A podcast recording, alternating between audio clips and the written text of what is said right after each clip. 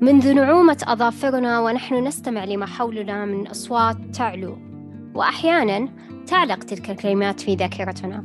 لذلك أتمنى أن تعلق في ذاكرتك كل ما ينفعك وكن معنا مستمع مستمتع.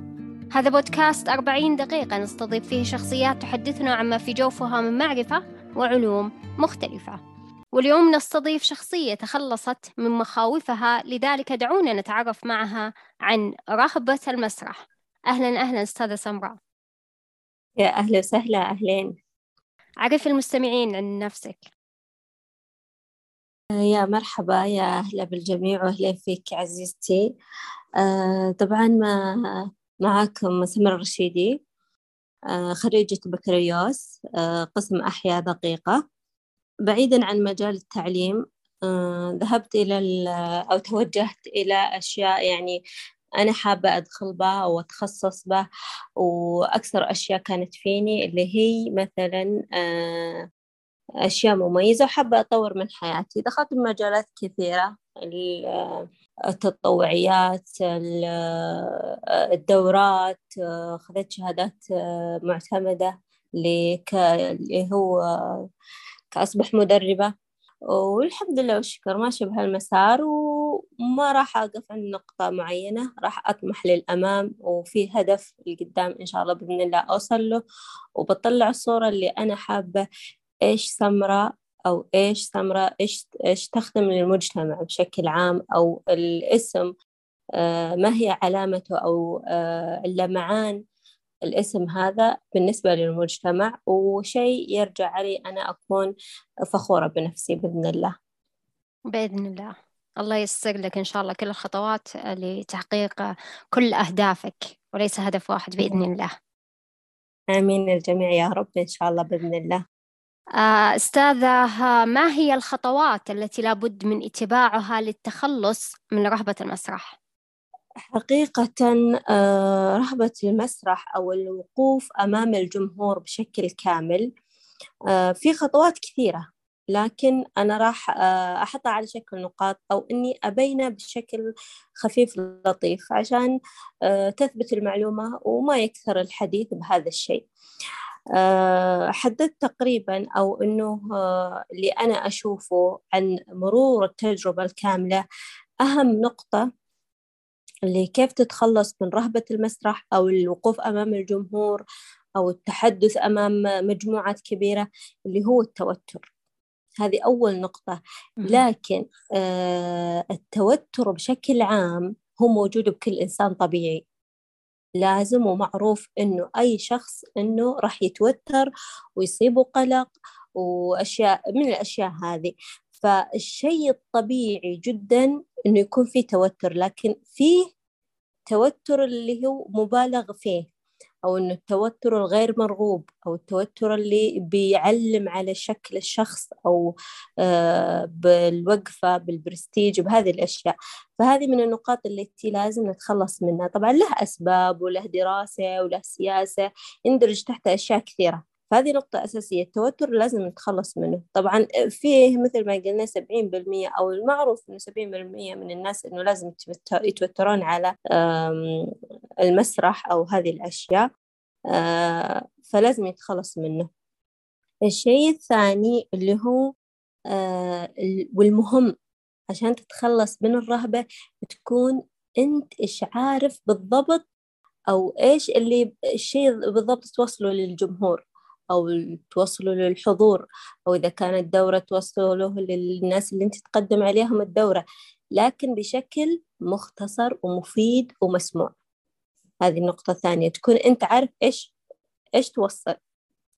آه لازم وبداية الأمر أو المقدمة تكون مو شبه اللي حافظ تماما أو إنه آه كأنك تسمع لا. تكون عارف إيش تلقي. من دون توتر من دون تردد من دون هذه الأشياء. تكون عارف أنت بالضبط إيش تبي. النقطة الثالثة عشان تتخلص من رهبة المجتمع اللي هو الحضور المبكر. حضور مبكر لك أنت قبل الناس قبل الحضور قبل الكل تقريبا. أهم شيء قبل الحضور اللي اللي راح تلقي عليهم أو اللي راح يشوفونك على يشوفونك على المسرح أو يشوفونك لازم تكون أنت حاضر قبلهم بساعات طويلة. ليه؟ عشان أنت أنت بالبداية تشوف آه، المكان إيش هو تتأقلم عليه تتعود عليه تكون عارف هذه الأشياء وتجي وبعدها بتجيك رياحية. وهذه من النقاط اللي تخلصك من رهبة المسرح. والشيء الثاني اللي هي آه، كسر الجمود يكون آه، كسر الجليد كسر الجليد بينك وبين الحضور.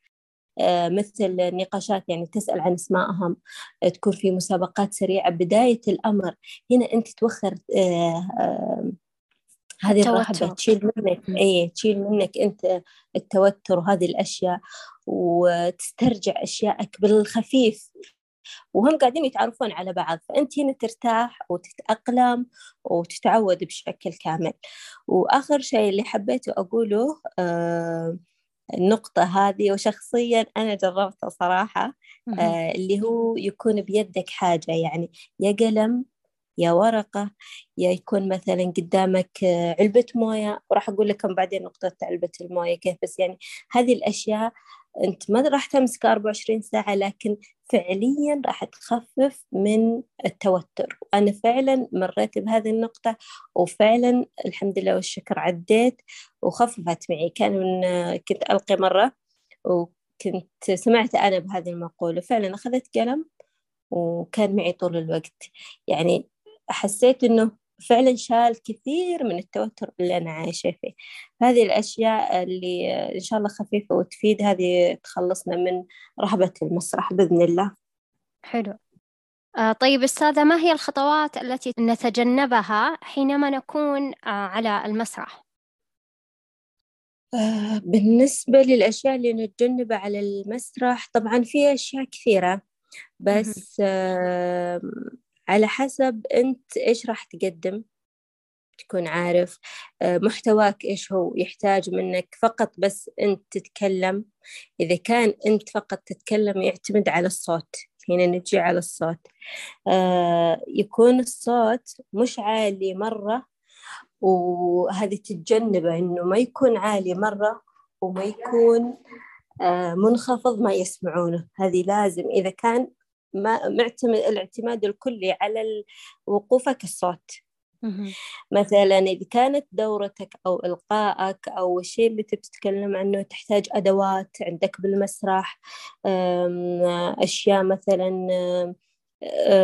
ملموسة يعني هذه تكون أنت بعد مرتبها عشان ما تربكك وما تصير قدامك عائق.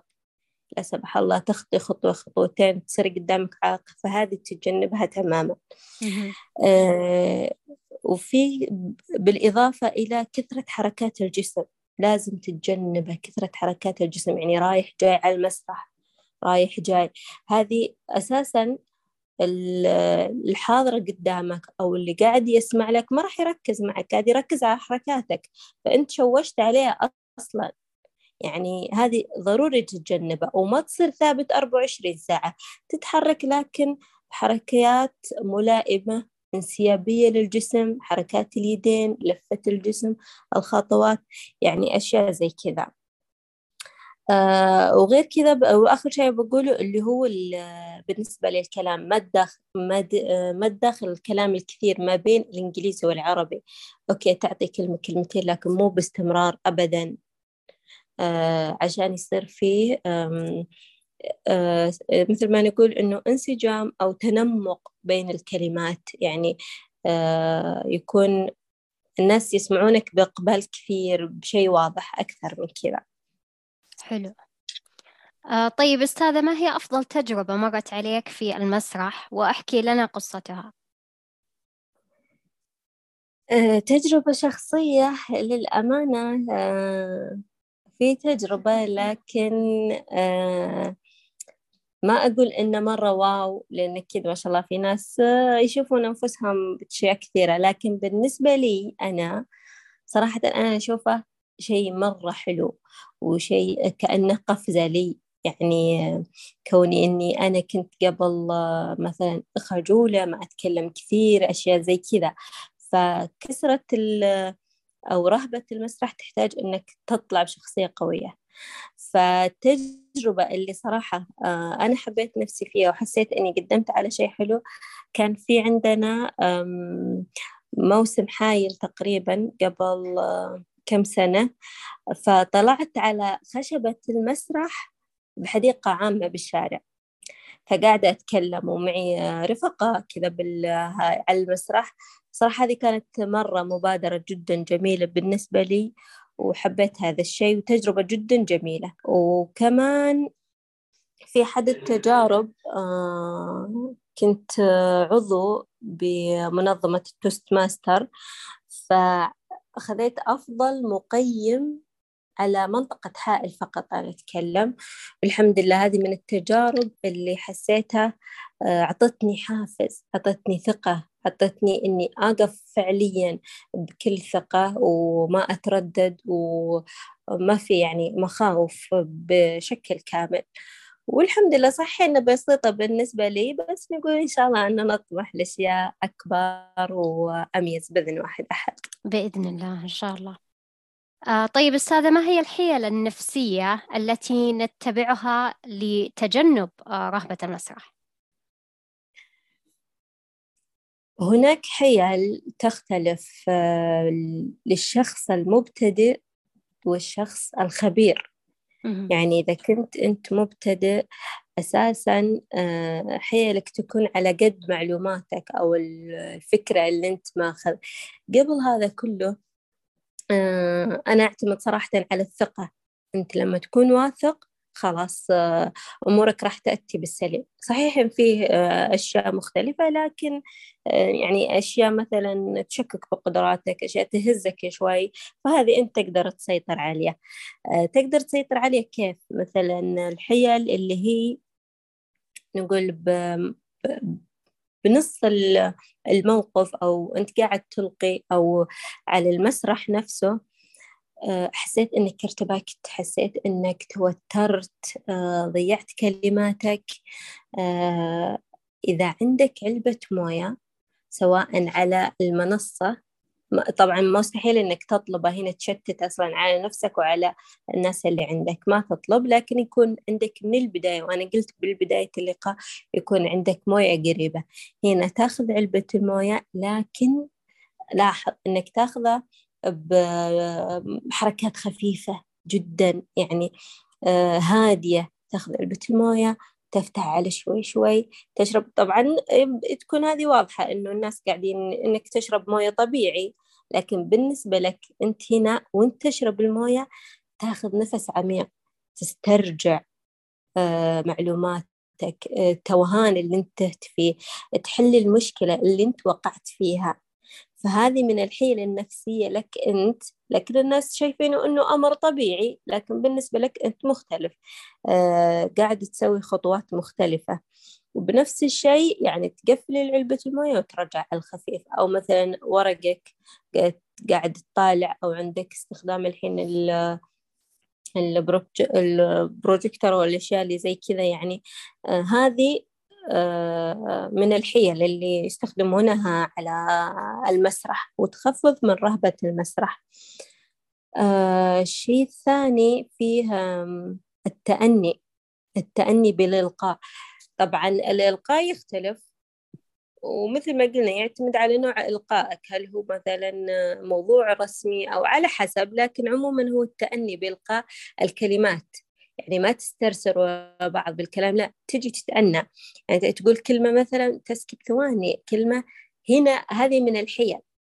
اللي أنت تسترجع نفسك وتعطيك الثقة تشيل التوتر آه، آه، إلى وين أنت وصلت بالضبط تشوف عناوينك آه، بس بالنسبة للجمهور ما راح يلاحظ هذه بالعكس أنه قاعد ياخذ الفكرة يعني كأنه سلم أو بدرج خفيف أو أشياء زي كذا.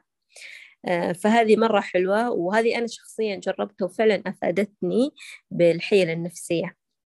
ومرة مريح مريحة حتى لما تتكلم كلمة كلمتين كأنك فعلا تقول إيه لسه باقي أنا موضوع كذا وكذا راح أقوله موضوع كذا راح أتكلم عنه.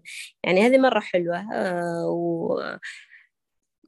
راح تستعيد لك أشياء كذا آه، تستعيد أشياء يعني مرة مناسبة لك وبحوارك أو على المسرح نفسه. آه ومن الحيل هذه المعروفة اللي هي آه النظر بطريقة غير مباشرة للعين. يعني لما يكون شخص آه، قدامك أو جمهور موجودين ما تناظر للعين مباشرة لا أبدا. استبعد هذه لأن تربكك أنت. ما تربك الجمهور نهائيا تربكك أنت. فأنت فين تناظر على فوق الرأس تماما للحضور. يعني اللي مو مبين إنه أنت تناظر العين أصلا أو فوق أو يعني أنت قاعد تناظر هو على باله إنك تناظر له فهذا مو مبين له لكن يعطيك أنت هذه الراحة النفسية لك ومن الحيل النفسية اللي تريحك آه، أو تشيل عنك رهبة المسرح. وفي نقطة ثانية اللي هي يكون عندك شخص عزيز مثلا جاي معك للقاء أو المكان اللي أنت فيه أو آه، قريب لك مثلا إنك تناظر فيه. آه هذا يعطيك تفاؤل لما إنك تطالع الشخص آه قريب لك أو صديق زميل آه شخص ماشي معك آه طول طول المسار هذا.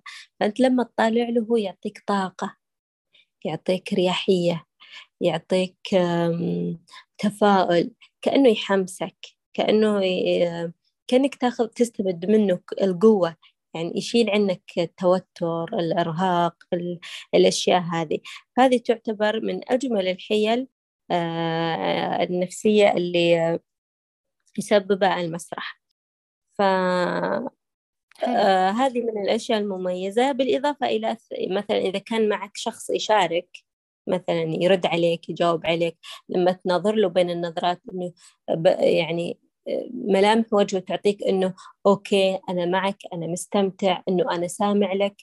آه مثلا هذا الشخص يعني آه لو يا حبذا يكون أكثر من شخص إنك تقول أساميهم مثلا فهذا يعطيك الراحة يعطيك إنك تبادل بالكلام يعطيك آه تكون إنك متفائل أثناء إنك تكمل الموضوع تبعك. فهذه هي الأشياء اللي حبيت أنا أقولها صراحة. وأتمنى أنها تفيد بعد. حلو. آه طيب أستاذة ما هي الصعوبات التي واجهتك في بداية خوضك لهذه المغامرة؟